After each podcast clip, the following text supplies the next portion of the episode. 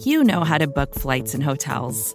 All you're missing is a tool to help you plan that unbelievable travel experience. That's why you need Viator. Book guided tours, excursions, and more in one place. There are over 300,000 travel experiences to choose from, so you can find something for everyone. And Viator offers free cancellation and 24 7 customer support for worry free travel. Download the Viator app now and use code Viator10 for 10% off your first booking in the app. Find travel experiences for you. Do more with Viator.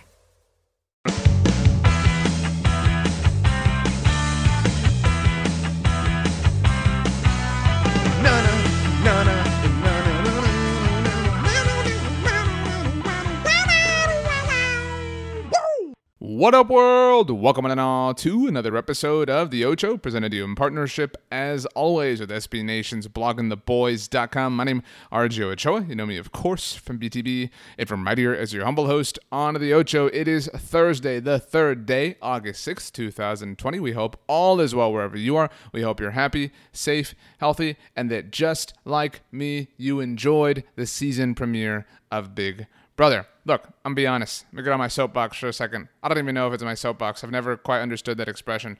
But you should watch Big Brother. It's an incredible reality show. It is so addicting. Great television, kind of trash television. And uh, even though sports are back, it is, you know, I don't think we're going to be getting a lot of reality television anytime soon. Like, there won't be any Survivor uh, and stuff like that. But Big Brother is a lot of fun. And there's even a Cowboys crossover there if you really think about it. A couple years ago, uh, because the show is filmed in California, they sent as like a prize uh, some of the Big Brother contestants to Cowboys camp in Oxnard, California. But the uh, the Cowboys are obviously training at the Star in Frisco these days. Uh, today, actually, uh, they would not have been in Frisco or Oxnard for that matter. Today was the previously scheduled Pro Football Hall of Fame game. The Dallas Cowboys were set to take on the Pittsburgh Steelers in what would have been the technically first competitive game of football this season for the National Football League. That game's obviously been canceled amid all COVID 19 concerns, precautions, and protocols, as has the rest of the preseason.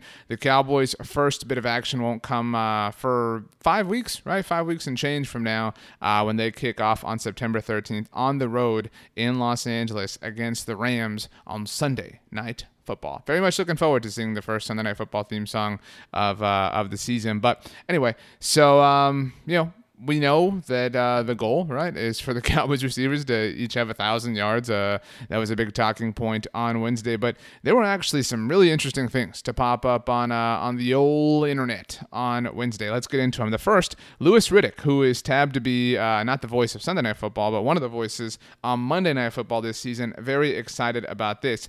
Louis Riddick had a tweet that. Um, Louis Riddick has had some pro Carson Wentz tweets that have uh, angered some Cowboys fans if you don't pay a lot of attention to social media, and that's fine. You know, nobody can knock anybody for liking Carson Wentz. Carson Wentz is a really good quarterback.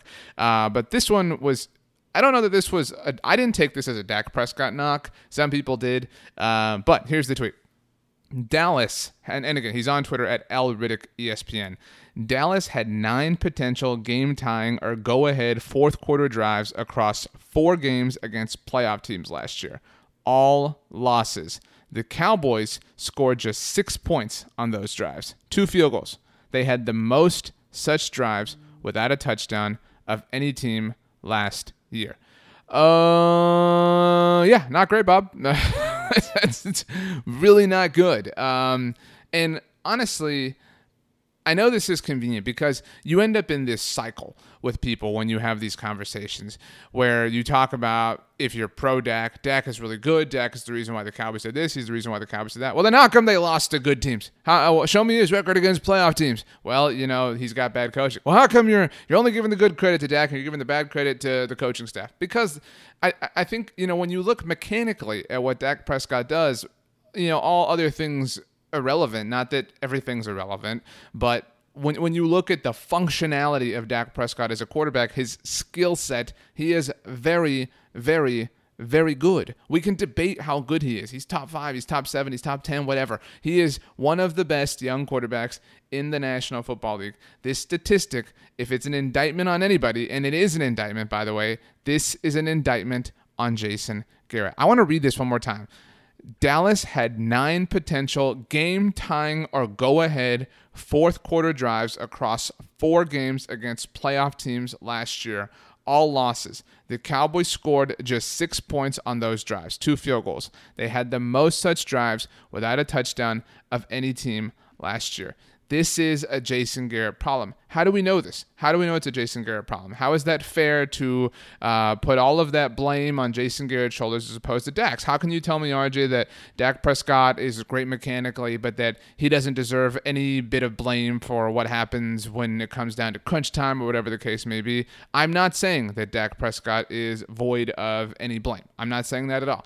I, I mean, look, every player deserves blame. Obviously, he's a quarterback, etc. I want to point to an example, and this has been an example that many people have used for a lot of different reasons this particular offseason. Let's rewind to uh, what week was this? Uh, it was in October when the Cowboys, I was mentioning Sunday Night Football earlier, were hosting the Minnesota Vikings on Sunday Night Football, the rare Navy jerseys at home game.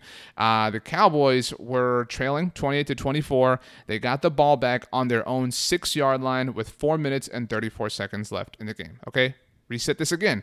28 to 24. They're down by four points. Four minutes, 34 seconds left. They have 94 yards to go on their own six yard line. First play, Dak finds Randall Cobb for 20 yards. Second play, Dak finds Amari Cooper for 10 yards. Third play, incomplete to Michael Gallup. Okay. Fourth play, Dak finds Michael Gallup for 13 yards. Then there was a penalty that was declined. After that, Dak finds Amari Cooper for 20 yards. These first four well, not four plays, but first of these first five plays, one of them is a completion for 20 yards, 10 yards, 13 yards, 20 yards. Four of five plays, Dak picks up at least 10 yards. He makes up over half the field in an instant. At this point, after Dak Prescott finds Amari for 20 yards, after this fifth completed play, there are three minutes approximately left in the game. After that, Zeke Elliott, after the ball's on the Minnesota 31 yard line. That's important here because Dak finds Amari Cooper for a 20 yard gain while they start on their own 49 yard line. They find Amari Cooper for 20 yards and they are in uh, not not the red zone, but they're in Minnesota territory. They're on the Minnesota 31 yard line.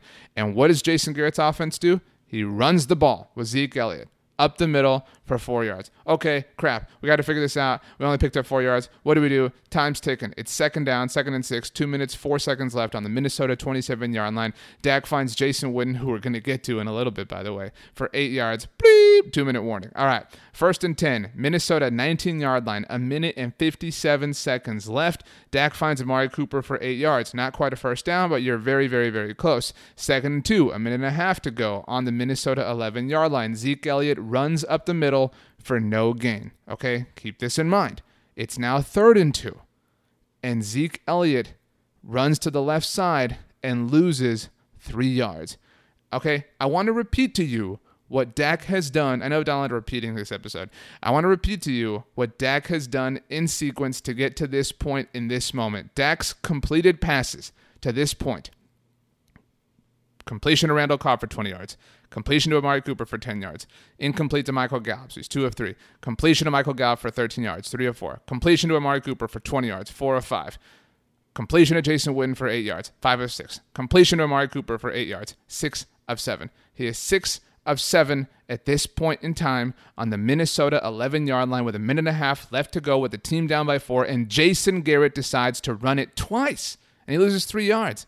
That's how we can put the blame for Louis Riddick's point on Jason Garrett. I'm not trying to grandstand. I'm not trying to say that this is an example that applies to every single time this situation has ever come up, um, you know, for the Cowboys and whatnot. But it is a very, very, very strong indication. It's very emblematic of what Dak Prescott and even Tony Romo before him had to deal with with Jason Garrett as his head coach. I've said before, Jason Garrett is a great guy. Wish him all the success with the New York Giants. However, this. Um, yeah, this this take. I don't even know if it's a take, but uh, this uh, the credit for uh, for this issue falls on the shoulders of the head coach because when Dak Prescott was at his peak, when he was on fire, all right, in fuego, Jason Garrett said, "Let's run the ball," and then after no gain said, "Let's run the ball." Three carries for one net yard. Jason Garrett made happen on that drive. So uh, it is what it is. Respect Dak Prescott. Respect the Cowboys. I'm excited to see what they do. Obviously this season, just like a lot of people are. Um, they've got a lot of potential. Bill Barnwell wrote about uh, potential Hall of Famers on every NFL team, and I believe there are five potential. If you're really having a discussion, Hall of Famers on the Dallas Cowboys offense, which means they should be uh, a lot of fun. So you know that that uh, that is what it is. But we have to talk about another definite future Hall of Famer. All right, and wow, this um this was very interesting to say the least. So uh, let's talk about Jason Witten. Let's talk about Randy Gregory. Let's do all of that. But before we do, let's take a very quick break to hear a word from our sponsors. All right, welcome back, amigos. Hope all is well wherever you are. Once again, the Big Brother premiere still was fantastic, and I can say that right now, recording this at 4:30 p.m. Central Time on Wednesday, having not even seen the episode. I just know that it was that good. Uh, but anyway, uh, so Jason Witten uh, was in the news this week. We talked about obviously his uh, his new look in his Las Vegas Raiders uniform, and uh, that was unsettling to say the least. But uh, Jason Witten popped up in the news in the headlines uh, in in the prints, um, as some say. Maybe some don't say that. Maybe I made that up. But uh, Jason Witten's name did pop up on Wednesday by way of Cleveland.com. All right, let's set the stage here. Let's you got to rewind. All right, let's rewind that was my rewind sound effect, all the way to 2016. Um, Dak and Zeke are rookies. Jason Witten's still pretty functional, um, and everything's all right. And Martellus Bennett, then a member of the New England Patriots, or would be a member of the New England Patriots, I should say, uh, does an interview and talks about how during his time with the Dallas Cowboys, uh, Jason Witten was not great to him from a mentor standpoint. Now, we've all had mentors. We've all likely been mentors. Um, you know, some people are better teachers than others. Teachers are supremely underrated in all walks of life and all uh, avenues. Teachers are the best. And um, Jason Witten was apparently not a great teacher to Martellus Bennett. And so Marty B, shout out Marty B TV, um, said that he really couldn't stand Jason Witten, and that things were a lot better for him when he moved on to other places throughout his career. Now, at that point in time, he'd obviously been to New York, been to Chicago, and then would end up with New England, uh, and would actually play in and win the Super Bowl that year. That's right, Martellus Bennett won the Super Bowl in 2016 as a member of the New England Patriots. Now, who did the New England Patriots beat in Super Bowl 51? I ask you. That's right, the Atlanta Falcons, 28 to three. I know. My dad and I were at that game. Still the greatest game I've ever seen in person for obvious reasons. Uh, those Atlanta Falcons, the 2016 Falcons, not only blew a 28 to 3 lead, but they had a fantastic rookie tight end named Austin Hooper. Now, Austin Hooper these days no longer plays for the Atlanta Falcons. That's Hayden Hurst's job. Uh, Austin Hooper plays for the Cleveland Browns. Got some big time money because he's a big time tight end. And Austin Hooper, again, this is uh, via Cleveland.com, uh, talking over Zoom on Wednesday, was talking about David Njoku. Now, this kind of ties back to the Cowboys because back in early July, it was actually Cleveland.com that reported, after it had previously been reported that David Njoku wanted to be traded away from the Browns, Cleveland.com reported that the Dallas Cowboys were among the teams interested in the former Miami Hurricane. And we all kind of talked about it, you know, said, nah, nah, Blake Jarwin. And, you know, actually, let's let's just let's just leave it at Blake Jarwin because we didn't get to see Blake Jarwin last year because Jason Witten kind of inhibited all of that. Uh, and that brings us back to where we started. Austin Hooper doing his Zoom meeting talking about David Njoku and the now harmony or harmonious attitude that exists among the Browns tight ends. He had this to say. He said, I just kind of like to lead by example, and if people have questions, I will answer them. I am an open book. I don't try to hoard information. I don't like doing the whole Jason Witten deal where it is me versus everyone else in the tight end room. Whoa, Nelly. Uh, what? Uh, what? What? What's that now? Um, according to Austin Hooper, at least what Austin Hooper inferred, um, is that Jason Witten is uh, not a great teammate. And and you know what? That's okay. If you're a Jason Witten stan, it's okay that he's not a great teammate because you can you can honestly chalk that up to being competitive, right? Well, he's just competitive. He doesn't want to give anybody his secrets. He just wants to he wants to win himself. He wants to do it, and that's fine. Some people can accept that. Some people can't. Some people don't want to. Some people feel like they shouldn't have to. Uh, but this is really interesting that this popped up so randomly, um, especially with Jason Witten out in Vegas now. And I at first thought this was random, and it, it, very well might be random. It's possible that, you know, Austin Hooper just said this for no reason. It's also possible that Austin Hooper remembers what Martellus Bennett previously said and is just kind of going off of that. Or this is, I just want to stress again, one possibility. This is one hypothetical. There's no, you know, modicums of truth to this necessarily. This is just, we're just pointing out facts here, all right? Austin Hooper played college football at Stanford.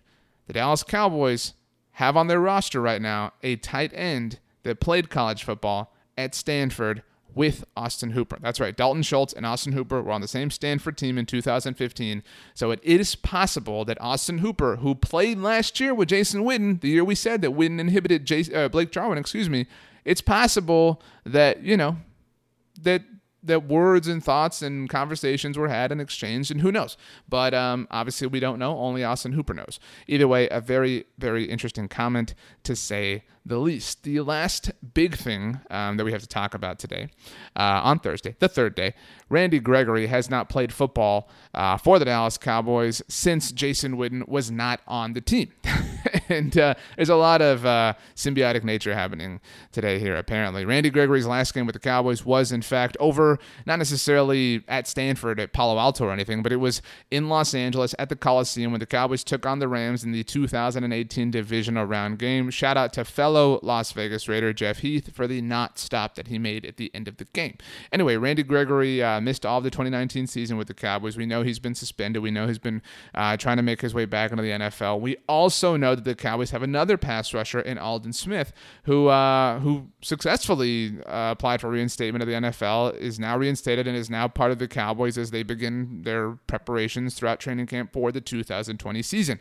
What's going on with Randy Gregory? What's taking so long? Did he apply for reinstatement? What happened? I don't know. I'm tired of not knowing. I need some answers. I need some clarity. Well, Randy Gregory took to the old twitter.com on Wednesday and uh, he released a statement. It was your classic uh, Notes app screenshot. Here is what Randy Gregory had to say. By the way, all of these things that we're talking about, we wrote about at bloggingtheboys.com if you want to check that out for the latest and greatest coverage in the world of America's team. I will also advise you or suggest to you that you subscribe to the Blogging the Boys podcast feed. You get two episodes every single day talking all things Cowboys. And uh, later today, you get a brand new episode of Broadcasting the Boys with Ari Temkin and Roy White. You get two episodes every single day. We roll on all the time. So you have Cowboys coverage coming to your podcast feed all the time. We are available on all major podcast platforms. Subscribe, leave a rating, write a review. Those things are very helpful. While you're at it, subscribe to the official Blog Blogging the Boys YouTube channel. Just search Blog Blogging the Boys, hit that subscribe button. We have some fun YouTube plans in store for you this season. But getting to what Randy Gregory said. I really miss playing football and being a player in the NFL. I'm doing everything that is asked of me, and I'm in great shape physically, mentally, and emotionally, but I'm being held back from furthering my career because of COVID and testing. I've been ready to play and test for months, but still have gotten little to no help to resolve my reinstatement. I'm asking more questions than I'm getting answered. It's amazing that the powers that be can keep passing the buck and also use this pandemic as a way to prevent me from joining my team, telling me to just sit and wait in limbo over things I can't control all the while doing everything right off the field is unfair and flat out wrong. So, Randy Gregory, um, his side of things is that um, the NFL seemingly is using the pandemic as a ways of delaying action here. Uh, he does say that you know he's doing everything right off the field. Um, he says he's in great shape physically, mentally, and emotionally, and you know it is it is a, question. It is a wonder. It, it's hard to answer. There, and I mean, I'm with Randy. I have more questions than answers. For what it's worth, uh, Calvin Watkins from the Dallas Morning News tweeted out as I'm recording this a Cowboys source on Randy Gregory's statement. He has to play by the NFL requirements and stay patient. He'll be fine. On Twitter at Calvin Watkins. Um, I, I don't know. it, it is puzzling, uh, especially given that Aldon Smith seemingly had I don't want to say no issues, but certainly less issues than Randy Gregory as far as the paperwork and logistical part of this process is concerned. Um, Randy Gregory, unfortunately, it does seem like he really all he can do is just sit and wait. That's a really unfortunate and unsettling feeling. But right now, I don't see an option. I'm not a lawyer or an attorney or uh, a doctor or a scientist, or, you know, scuba diver for that matter. But um, it, it would understandably be very frustrating if you were asking questions, trying to figure things out, trying to get that ball across the proverbial goal line, and that feeling of not getting helped is a, very, very frustrating one. So we're certainly uh, pulling for Randy, hoping the best for Randy, and uh, we'll see what um, what's uh, you know what this story has in store for us. We'll see what all stories have in store for us, by the way. Make sure to stay tuned again right here to the Blogging the Boys podcast feed. Ari and Roy coming your way later on today. Head on over to bloggingtheboys.com for the latest and greatest in the world of America's team. You can follow me, I'm RJ Ochoa, on Twitter and Instagram at RJ Ochoa. Very simple, RJ O C H O A. You can also email me, rj.ochoa at sbnation.com. You can also do me a favor, my friend. You can have the absolute best Thursday of all time. You know why? Because you deserve it. We will see you manana, my friends. As always, go Cowboys and peace out.